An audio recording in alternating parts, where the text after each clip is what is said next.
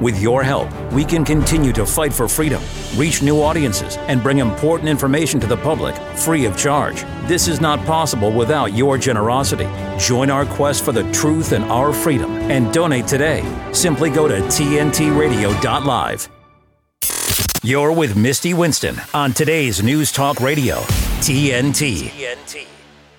Well, hey there, and welcome to the Misty Winston Show right here on today's News Talk. Thank you, as always, for tuning in to hang out with me. Uh, we have a great show. Dave Benner is going to be joining us here momentarily. He is the social media director for the Libertarian Party. Lots to discuss, as always. Uh, so, here at the top of the show, I have a couple quick things I want to get through. First of all, um, today is the 11 year anniversary of the suicide of internet activist Aaron Swartz. Um, I like to always remind people about him. I feel like his name often gets forgotten in uh, conversations here um, when we're talking about uh, you know free internet and things like that. So um, if you aren't familiar with him, go check him out. Um, I highly recommend everybody. He was trying to get uh, large numbers of academic articles from uh, on the website JSTOR uh, through the MIT network. Um, and the United States government essentially uh, bullied him into suicide. Um, they tortured him essentially. Uh, it's pretty terrible the situation. So um, I always just like to bring his name up on this day. Um, so go check him out. Uh, inform yourself about him. He's fantastic uh, and definitely uh, a really sad situation. Um, also, there is a massive rally taking place in Washington D.C. on Saturday uh, for Palestine.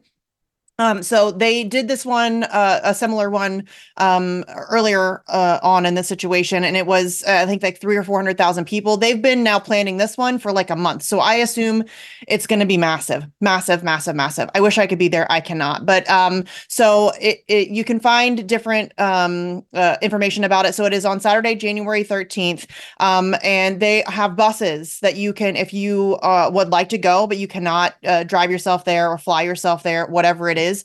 There are a ton of buses uh, taking off from various locations across the country. Um, there's multiple ones taking off from Connecticut, several from Florida, several from Illinois, Indiana. Uh, for each state, there's uh, multiple different locations, I think, except for maybe a couple. There's only like one central location, but um, uh, there's numerous ones from even Massachusetts, which is a tiny little uh, uh, state, but they have numerous ones taking off from Massachusetts.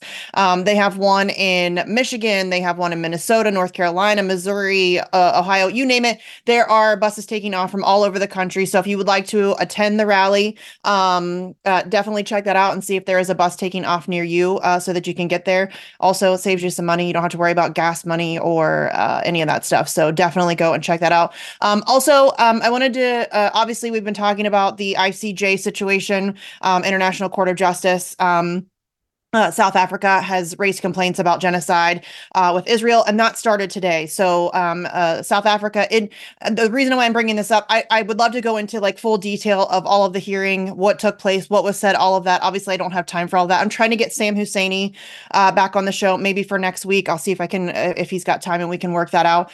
Um, but I just wanted to bring it up because uh, I want everybody to go check it out. Everybody, tomorrow, I think Israel is supposed to be responding. That's going to be interesting. Um, uh, it's going to be a lot of fun. Uh, we did mention, though, I think we covered uh, Alan Dershowitz here on this show and talked about the ridiculousness of them of Israel using Alan Dershowitz as one of their attorneys um, representing them in the ICJ. They have bounced him. He is no longer representing them in in this situation. So uh, I can't imagine why. Uh, it's not like he's entirely controversial and kind of gross. Uh, but yeah, um, uh, definitely it's worthwhile to go watch. There is numerous people covering it. Obviously, nobody in mainstream media is talking about it. Big surprise. In fact, if you go to any of the mainstream media um, websites, uh, CNN, Fox News, any of them, it's not even on front page, which is ridiculous. It's a historic day uh, where Israel is being called out for the genocide of Palestinians, and nobody's covering it in mainstream press, which not surprising, but it is uh, certainly interesting. So um, go check that out, watch the videos of it, watch the coverage of it. Craig Murray's there. Um, Consortium News has coverage of it. I tweeted that out earlier today. Um, there are numerous people there who will be doing write ups and articles and all of that stuff, but uh, you can definitely go and check out the videos for yourself.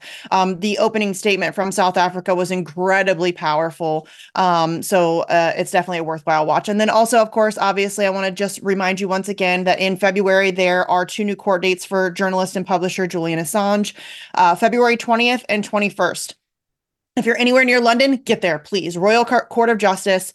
Um, I think that they're going to be starting to meet out there around eight or eight thirty. I think court's supposed to start around nine, uh, but we need as many people as humanly possible to show up on those days and make as much noise as possible to really uh, uh, send a statement, to send a message.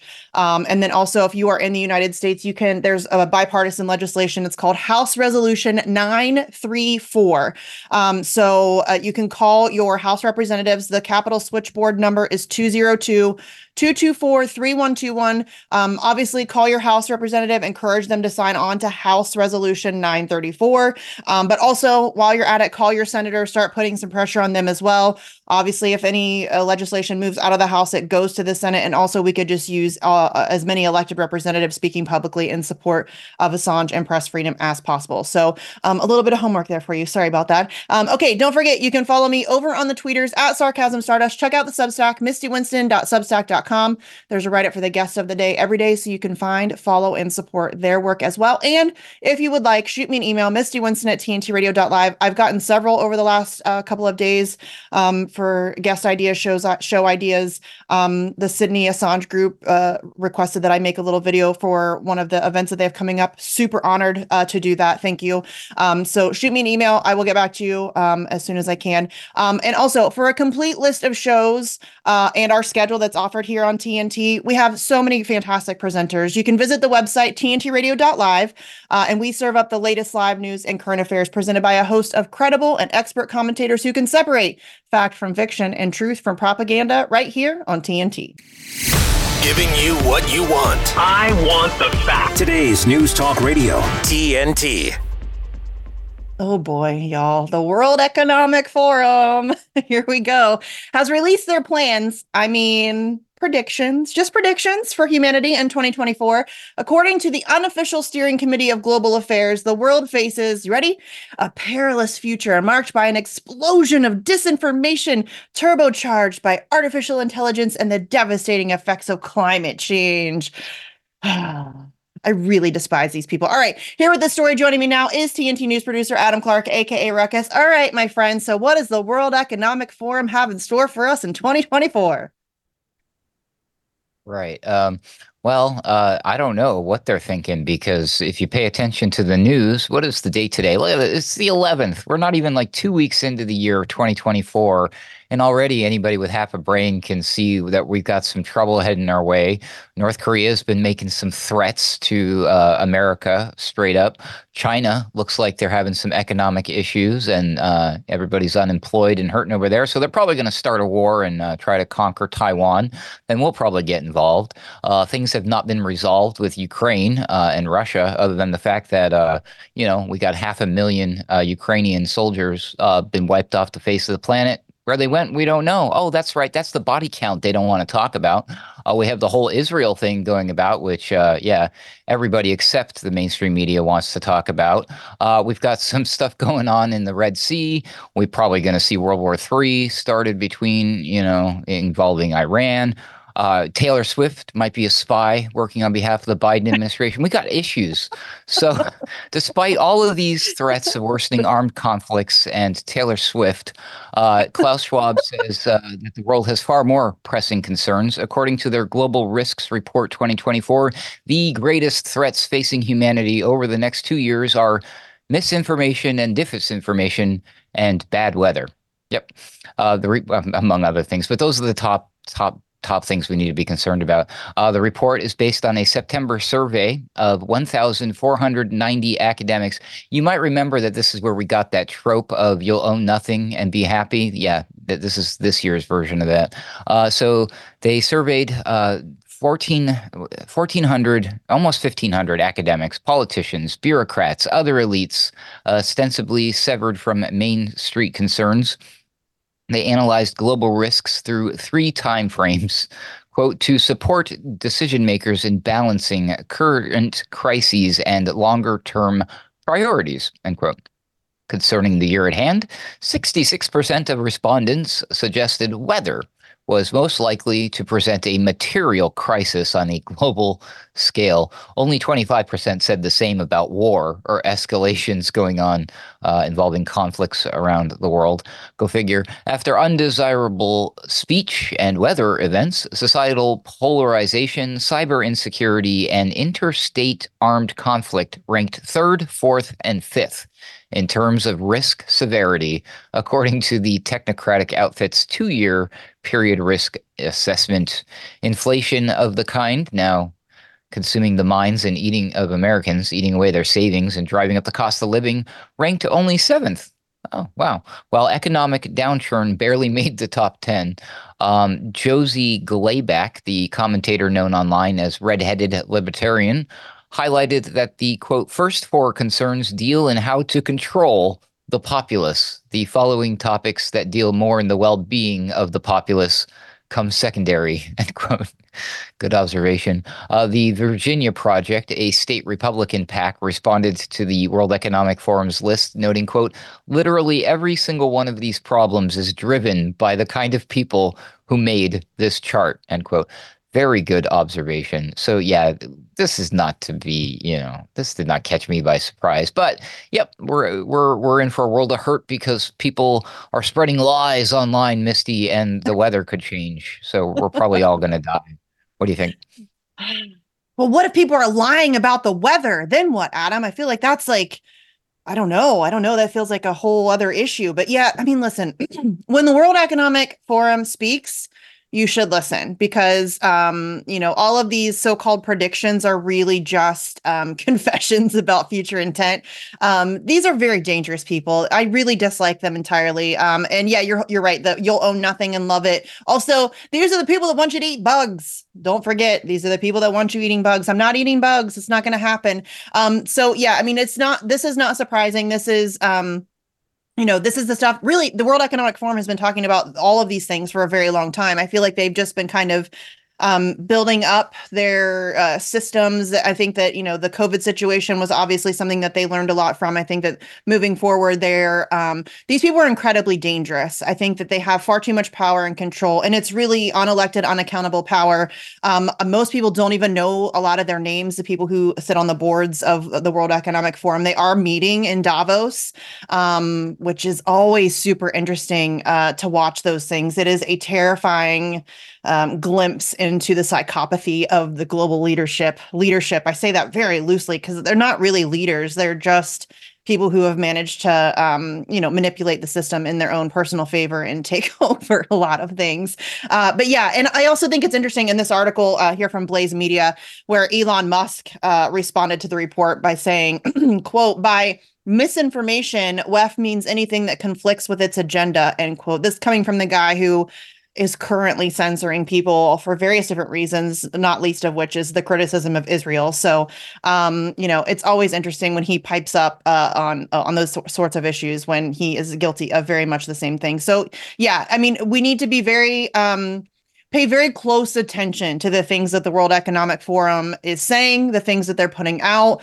um, the different um, little games that they play, the little strategy things that they do.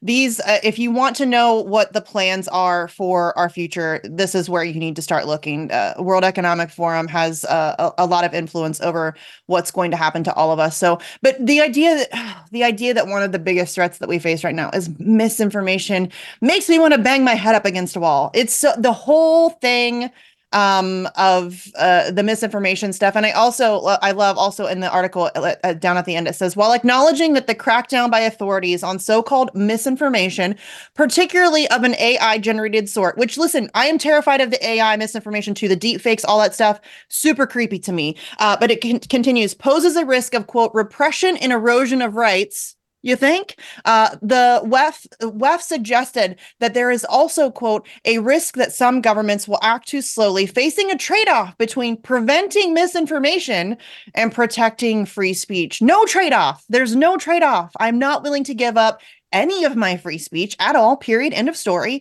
um, and it, obviously we need to contend with ai and the deep fakes and all of that stuff but i'm not willing to give up my rights to do so but what do you think adam what do you think about this stuff I'm I'm glad you brought that up because that is the that's that's actually a very important thing. I mean, we you would think that these type of people have talked about this before, and they kind of have, but this is the first time ever in the survey's near 20 year history that these experts have identified misinformation and disinformation as the most severe risk in the next couple years. So uh, CNN pointed that out along the fact with the fact that you know, hello, the elephant in the room. This coincides with an unprecedented year for elections worldwide. It's not just yeah. here in America. Lots and lots of people are voting this year. Uh, CNN says that close to 3 billion people are expected to head to the polls in 2024. And you combine that with what you just said about how these are not predictions, they're more of an intention, um, then mm-hmm. we know exactly what is going to happen. And then you brought up Davos. I don't know if you heard, um, and I checked this the other day because I heard Habori Morich talking about this. Apparently, the theme of this year's meeting is reestablishing trust. You combine all these things together, and I really don't look like what's where we're headed, Misty. No, not at all. Also, though, when you said that uh, CNN pointed out that they this is the first time they've called misinformation the greatest risk, you mean like CNN? I mean, is there any greater purveyor of misinformation than Western mainstream media? I'm not sure if there is. I don't know if if there is. Send it to me. I'd like to see it. But uh, Western mainstream media is by far one of the worst offenders. But yeah, God, buckle up. I'm just going to keep saying it. 2024 is the year of buckle up for sure. Um, all right, Adam, thanks for bringing us this story. We will talk to you again tomorrow. As always, hang tight. We're going to be back with Dave Benner right after this here on today's News Talk. TNT Radio's Timothy Shea. The double standard is out there. It's so obvious. It's so frustrating. Eric Holder gets held in contempt of Congress for defying a congressional subpoena. Nothing happens. Obama's DOJ didn't pursue it. Steve Bannon and Peter Navarro defy a congressional subpoena. Joe Biden's DOJ criminally prosecutes them, criminally prosecutes them for defying a congressional subpoena. And now we've got congressional subpoenas of Hunter Biden and James Biden, the resident's brother. And guess what? Nothing's going to be done by Merrick Garland, Barack Obama, Joe Biden's DOJ. That's right, I said Barack Obama. Obama's the shadow president. He's not the one pulling the strings. He wasn't pulling the strings in his own administration. You know, Valerie Jarrett was his minder. Where is the Iranian born Valerie Jarrett these days? Haven't seen or heard much of her. It's because the Democrats are smart. Timothy Shea on today's News Talk, TNT Radio. I'm Nyheim Hines, professional football player and proud supporter of the Muscular Dystrophy Association.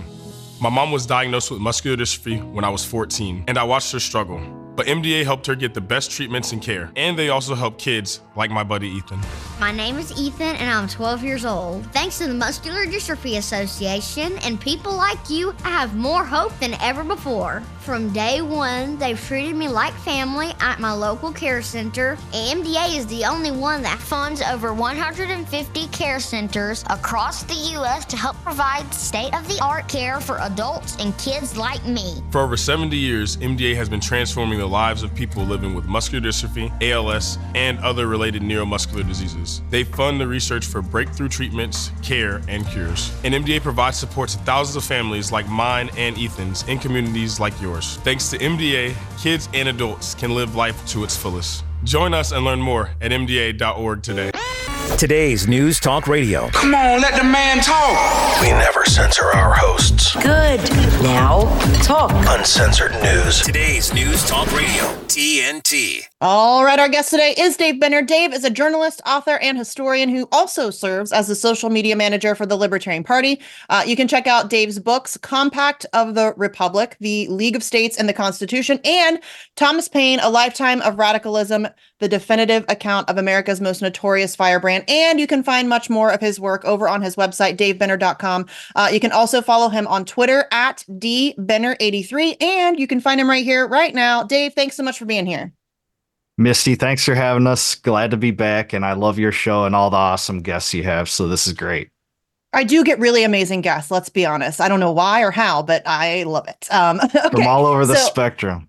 I know that. Well, that's kind of my jam. I like talking to all different kinds of people. So I get a lot of crap for that. Not sure why, but I'm going to keep doing it. Okay. Let's talk about, um, uh, so obviously you work with the Libertarian Party and they are co-hosting, co-sponsoring, co-organizing, uh, the upcoming, uh, Defeat the Deep State rally, which is, um, the next iteration of last year's Rage Against the War Machine rally. Um, this is taking place on February 17th in Washington, DC. So mark your calendars. Um, you can go to defeatthedeepstate.org for all of the information, all of the, there's a list of speakers. Um, you can sign up for uh, updates and things like that. You can donate. You can check out all the demands. We're going to go over a lot of that here today, but uh, definitely go check out the website. So um, tell us a little bit about uh, what we can expect for this upcoming rally.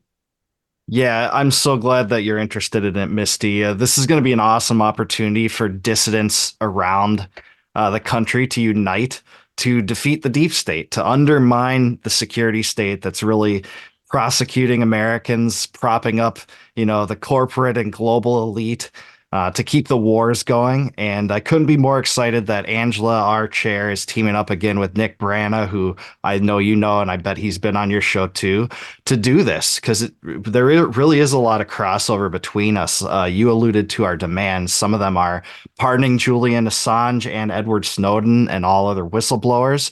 It also means that uh, we're going to be cheering for the abolishment of various federal agencies in the deep state, the FBI, the NSA, the CIA. We're not reformers, we're abolitionists. So we're calling for the end of them, as well as NATO, which we uh, kind of exemplified in the Rage Against the War Machine rally, and also the DHS, the corporate state.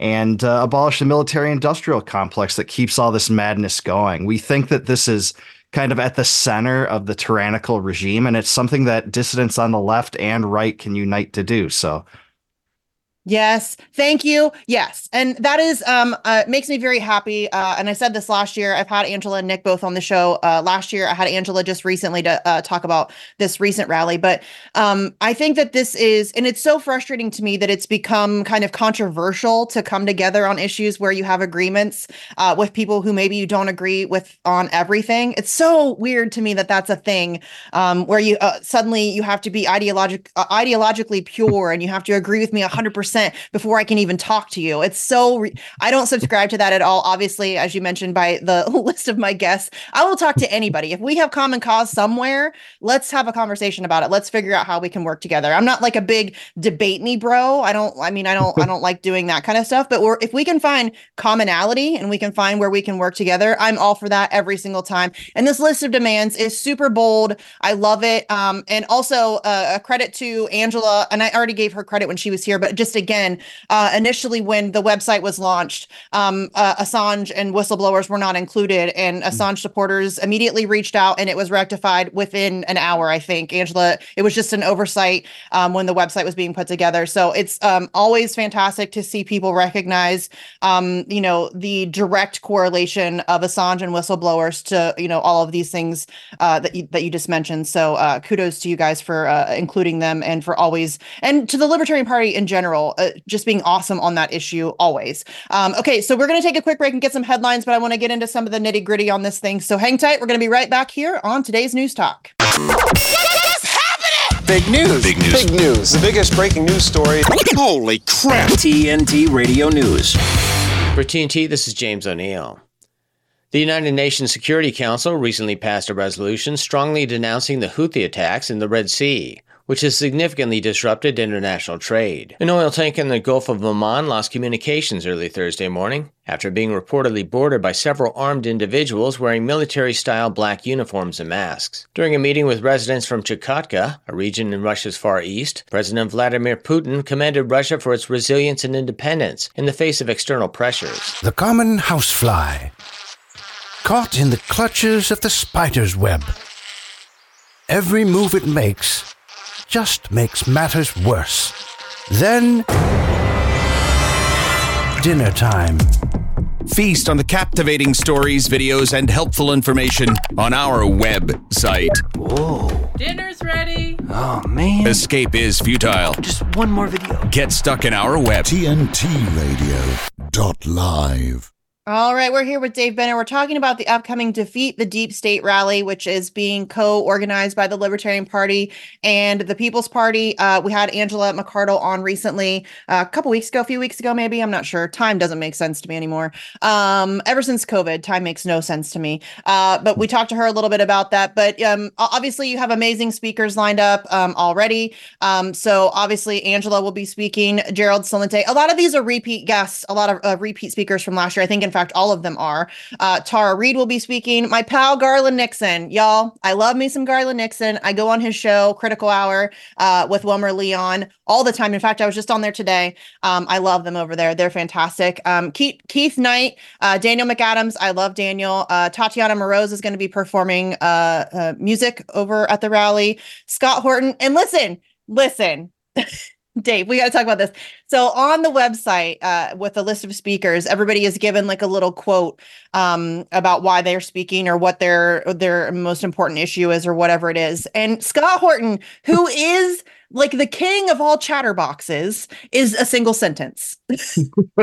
I knew once I, I heard you going down that train of thought, I knew you were going to mention Scott. Yeah, his quote's the best. It doesn't have to be that way. That symbolizes yeah. everything we're about as far as the deep state and the warfare state. One guest I that's a speaker too that you didn't mention that I, I need to mention is Jose Vega.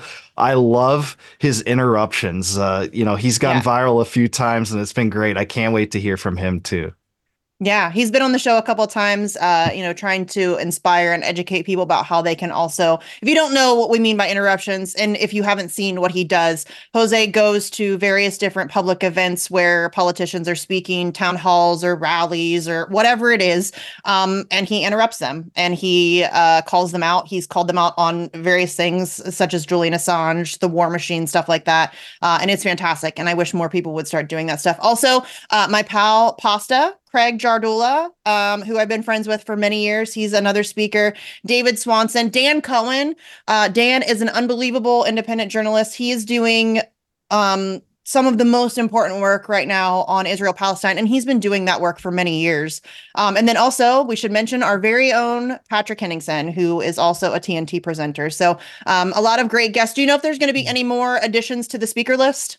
I, am pretty sure there will be more. It's just a matter of. Uh matter of announcing those, but I'm I'm sure there will be. But like you said, you listed a lot of people that are kind of dis would be associated with dissident right, distant left, distant libertarian, but we're all uniting for this common cause. We can set aside our social preferences and economic views. I bet me and you have differences in economic views. For sure. But that's the that's the magic of this is that we know how integral it is to liberty and to freedom to end the deep state. So yeah. And that's what um that's what I was talking about earlier. Um the idea that uh, uh you can't come together especially on something like ending war um with people that maybe you don't agree with on everything. I'm I don't agree with myself all the time.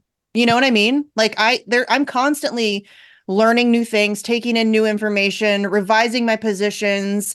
Um, you know, and I think we should all be doing that. And so it's very, like I said earlier, this whole environment now where um if you even dare to speak to somebody who doesn't agree with you on everything i can't tell you how much crap i take for that. Gen like genuinely people get so angry at me and i'm like libertarians are the worst at it too. Like i have really? to admit and i am one oh this is so bad. Yeah but yeah. Wow. Yeah. Totally. Yeah. I think everybody's but not all of us. Not all of us. Yeah. Of course not. You know what i mean? And that's those are my people. Like i don't if you I don't have I don't I mean I know I'm often lumped in with the left, which is fine. I don't care, but I I am myself labelless. I don't like labels. I don't like to like shove myself into a box. As I said, I'm constantly revising my positions. I'm mm learning new things every single day. Um, and so I'm not I don't and I don't think any one ideology has it 100% right. I think that there's little bits of pieces here and there where we could draw inspiration from and I just don't like marrying myself to an ideology and I just I like to be able to have conversations with everybody, all people. I don't I mean I don't care if we disagree. That's healthy, I think. And especially if we can prevent nuclear annihilation, I'm down. Let's go. you know I'm mean? down too. And as a recovered neocon, I totally agree. I was once a cheerleader for the war in Iraq. I hate to say it's embarrassing as hell, but we do change our minds. And thankfully, uh, once we're exposed to the truth, uh, you know, it's really, it's really a, uh, a big moment in a lot of people's lives when they really discover the truth. When you peel back the veneer, the the state and the military industrial complex to see, you know, how criminal these people are. Um, that's a moment that we can, you know, use for betterment, even if we ourselves were not in the the correct place at one time. Right and I, I've gotten a whole host of issues wrong and had to come around on certain things. I mean, I was once a Bernie Sanders supporter, guys. you know what I mean? Like, I voted for Barack Obama. I hate myself for it, but that's real life. I voted for Barack Obama. Um, it's like the only time I've ever voted for a Democrat or a Republican. Um, and it was really one of the, I mean, I voted for um, um, Dennis Kucinich in the primaries. I love Dennis Kucinich. Um, I'm an Ohio girl, so obviously he uh, holds a special place in my heart. But um, uh, that was Obama was really the first time I'd ever voted. Um, I, am not big into electoral politics. I'm still not. Um, hmm. so yeah, I think it's it's healthy to uh, be open to new information and being willing to revise your positions, and certainly just having conversations with people. Like that's what's so bizarre. It's it's not like um, you know I have to go be best buds with somebody that I have huge disagreements with. It's just a conversation. Calm down. Yeah, you know and I mean? the regime even wants to suppress the conversations. Like that's yes. that's one of the the biggest aims of the regime, so that you can never get to abolishing, you know, the central banks or the wars or the deep state is to prevent people on both sides of the spectrum from doing that. I mean, look at the the rise of both Occupy and the Tea Party at roughly the same time. And then all of a sudden after that, everything is like culture war stuff. Like this is deliberate. This is not organic. Yes. This is is totally orchestrated. 100% thank you for saying it because I talk about this all the time. In my opinion, on matters of war and Wall Street, there's one party, they're owned and operated by the exact same people, and all of the other stuff they're using that to keep us divided. They don't want us having conversations. They use, and it's very frustrating because they use a lot of uh, legitimate issues, things like trans issues or abortion rights or whatever it is. Um, but they use those because they're emotionally driven and they can get you to stop thinking critically and they can get you to stop having conversations with people that disagree with you on those things. Um, and yeah, a lot of time and money and energy and resources and propaganda is spent making sure you hate your neighbor because uh, if you hate your neighbor, then you're not paying attention to the man behind the curtain, right? Mm, you said it. I wouldn't. I couldn't say it better. Yeah, it's very frustrating because it's so damn effective, Dave. It is so oh, unbelievably it's, effective. It's incredible what these people are are proficient at doing, and you know, thankfully, you and hopefully I am part of a movement to try to you know make it better for people across the aisle to congregate on things that matter to both, at least in distant circles if you're parroting the CNN narrative, I don't really care what you think about abortion rights. No. So, you know. yeah, that's a good point. yeah. And I think that last year's rally, uh, the coolest thing for me about it was, and to be fair, I didn't spend a lot of time in the crowd. I was um, up behind the stage because I was trying to get our big Assange tapestry signed by as many people as possible because I want to present that to Julian's family, um, which we've done before with a WikiLeaks flag. But it, just seeing the like real coming together of uh, different ideologies where you have a libertarian standing shoulder to shoulder with a socialist standing shoulder to shoulder with a conservative. I mean, that was really cool. And uh, just seeing those uh, that that whole thing come together and recognizing because that's something the Assange movement's been doing for a very long time. Uh, organizing across ideologies. I mean, that's uh, always been our thing. And so to see that be built upon and to see that being used to, uh, you know, uh, build a movement even bigger uh, is gives me a, a, tiny little bit of hope in my otherwise cold, dead heart. Um, okay, so we have to take another quick break. Hang tight. We're going to be back with more here on today's News Talk. Give me a minute with TNT Radio's Steve Malzberg. Last Friday in Pennsylvania, Joe Biden gave a campaign speech, and he wanted to make one thing perfectly clear Trump won't do what an American president must do. He refuses to denounce political violence. So hear me clearly. I'll say what Donald Trump won't. Political violence is never, ever acceptable in the United States political system. Never, never, never. It has no place in a democracy, none. Of course, Biden's a hypocrite because he himself threatened Donald Trump several times. Press always asks me, don't I wish I were debating him? No, I wish we were in high school. I could take him behind the gym. That's what I wish. They asked me, would I like to debate this gentleman?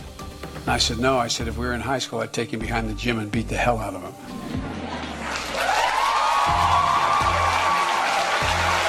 And Biden's not the only one to make threats and talk about violence. Watch. Donald Trump is a guy who you understand he hurts you, and, you, and my testosterone sometimes makes me want to uh, uh, feel like punching him, and uh, which would be bad for this elderly, out of shape man that he is. You have released the whirlwind, and you will pay the price. You won't know what hit you if you go forward with these awful decisions. So the moral of the story is if you're a Democrat, you could talk about violence all you want, and nothing will happen. Thanks for giving me a minute. I'm Steve Malzberg. Catch my show Monday through Friday, 9 p.m. Eastern, right here on TNT. Life doesn't always give you time to change the outcome. Prediabetes does. One in three adults has prediabetes, but with early diagnosis, prediabetes can be reversed. And you can change the outcome. Take the one minute prediabetes risk test today. Go to doihaveprediabetes.org. This is the Misty Winston Show on today's News Talk Radio, TNT.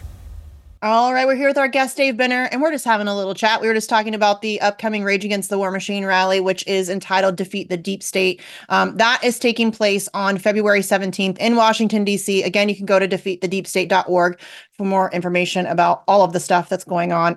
Speakers, if you would like to donate, I'm sure that they would love that.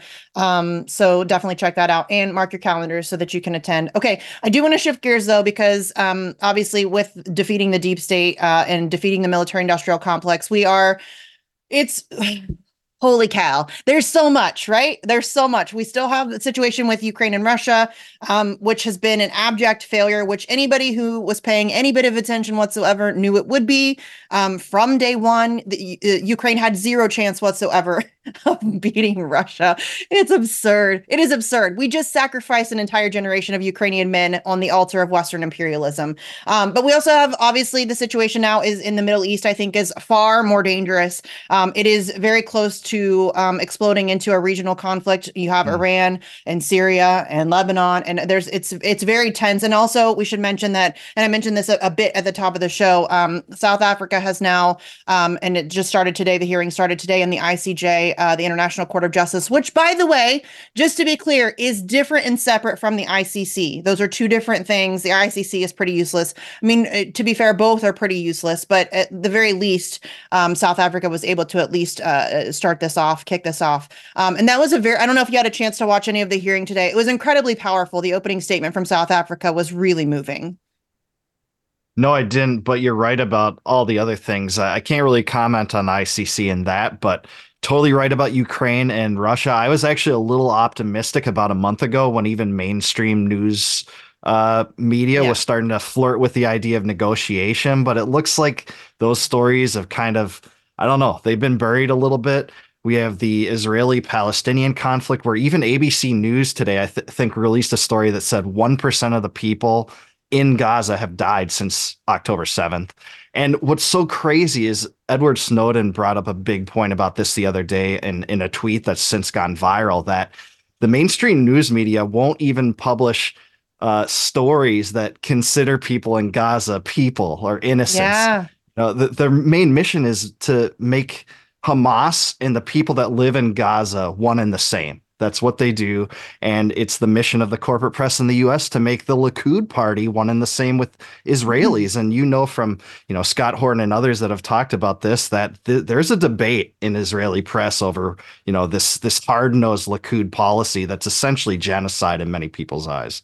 So yeah, sorry to skip over sure. what you wanted to talk about, but those are no, that's fine. I just. I just, I, I, just wanted to briefly bring that up and see if you had watched any of the hearings. I highly recommend you do. The, the opening statement was incredibly powerful careful. But you're right. There is, and not just um, a debate happening in Israeli media, but among the Israeli population. And we've talked about this Mm. several times on the show.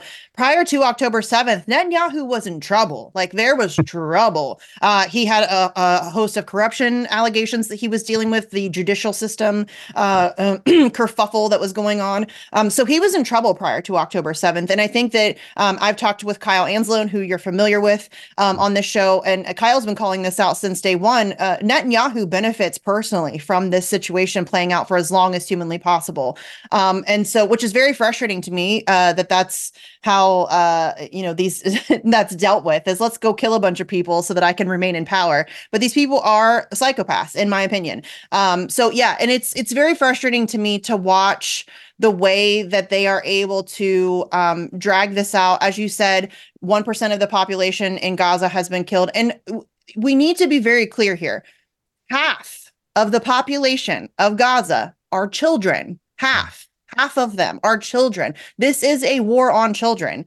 Um, and it is uh, it's really disgusting to me how um, despite the fact that there are millions, perhaps billions of people around the world who are very openly and actively fighting against this thing that they do not care and it will continue and it's just it blows my mind uh, that we are watching a genocide take place on the world stage in broad daylight and uh, being live streamed it's being live streamed dave it's crazy Yeah, and you know, it's so important when you break down the percentage of the people there that are children because one of the ways that the mainstream media just dismisses this slaughter is to say, well, they voted for Hamas. Well, that was what, Yes. eight, 17 or 18 years ago when half the people living there didn't vote. And of the other half, many people weren't of age to vote. And many people just decided not to vote. It's a minuscule percentage of people that even supported Hamas. Benjamin Netanyahu supported Hamas to a bigger extent than most people in Yes. Gaza today.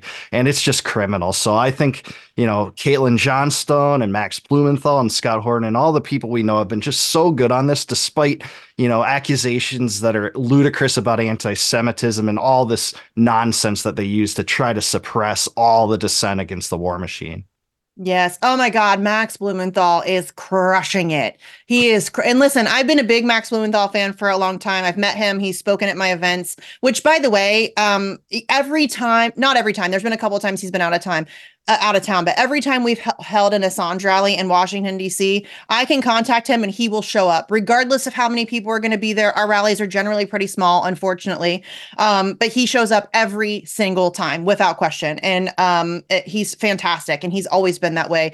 Um, and he's just been crushing it on this issue. And I think that um, uh, that's why there's such a uh, desperate attempt to censor people right now. I mean, we even just saw Elon Musk, the king of free speech, right? He's the king of free speech. Uh, he just um, censored, uh, I think it was six um very heavily critical of Israel accounts including Alan McLeod who has never been engaged in any kind of weird Twitter drama or he's a journalist he's highly respected um and uh he was uh, suspended along with some other people uh and it was very clear to me that that was simply because of politics and their criticism of Israel and that's uh, I think we're going to see more of that moving forward. What do you think about that the, the whole censorship Well, aspect No, yeah, I saw that. Thankfully, they rectified it. And don't get me wrong, I do think Twitter has been a generally better place for distance since Musk bought it, but there's still problems. And I think one of the biggest ones is one of the policies that Musk laid out a few days ago. I don't know if you saw his tweet about this, but he said that essentially um, the reason why some people are banned from Twitter for, you know, basically proposing to kill certain people is because the the they're a politician from a state that the UN recognizes. So as long as Mhm. you got that in your favor, you can propose as many people die as necessary. But if you happen to not be representing a state that the UN doesn't recognize, you could just propose, or you can, you just get banned off Twitter for doing it. So I, did you see that? I did. It's crazy. Unbelievable. Yes, it is insane uh, that he because a lot of people were calling him out for that because as he is silencing journalists for calling out a genocide, um, the, literally Israel is on Twitter every single day.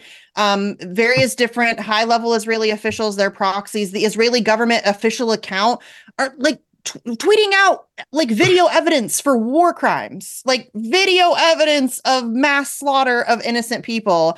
And that's okay. But Alan McLeod can't criticize them for doing it. It's insane. But that's, again, it's very frustrating to me uh, that anybody has ever been under the uh, presumption that Elon Musk is going to save free speech. He's not. He's absolutely not. This is a guy who has numerous, very lucrative contracts with the military industrial complex, the Department of Defense, intelligence, you name it um he's he's one of them. He likes to pretend to be an outsider. He is not. And so um yeah i think it's uh we're going to see that kind of censorship and that desperate attempt to control the narrative um uh, uh, really crack down which is unfortunate. It's one of my big my like my big pet issues um is censorship. But it's i think there's no question we're going to see that kind of stuff really start to crack down even harder which is exhausting it's exhausting, right? It is. I'm I'm just glad I have to I have to admit I'm glad to see people be able to speak the truth about vaccines without being banned too. So there is silver linings, but I'm with you on that one. Yeah. Yeah, I mean I guess it, it's it to me it's um unfortunate that there has to be any kind of a trade-off. You know what I'm saying? Like yeah, yeah oh, you can talk 100%. about it's exhausting. And I think the reason why I get so frustrated is that he is uh, Musk has presented himself as a free speech absolutist. He's not. he is not. He's definitely not.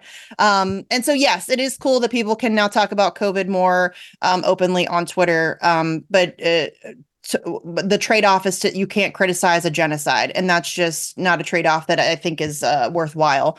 Um, right. there should be no trade-off you know what i mean? You should be able to talk about both openly. We're grown-ups. We should be able to talk about both.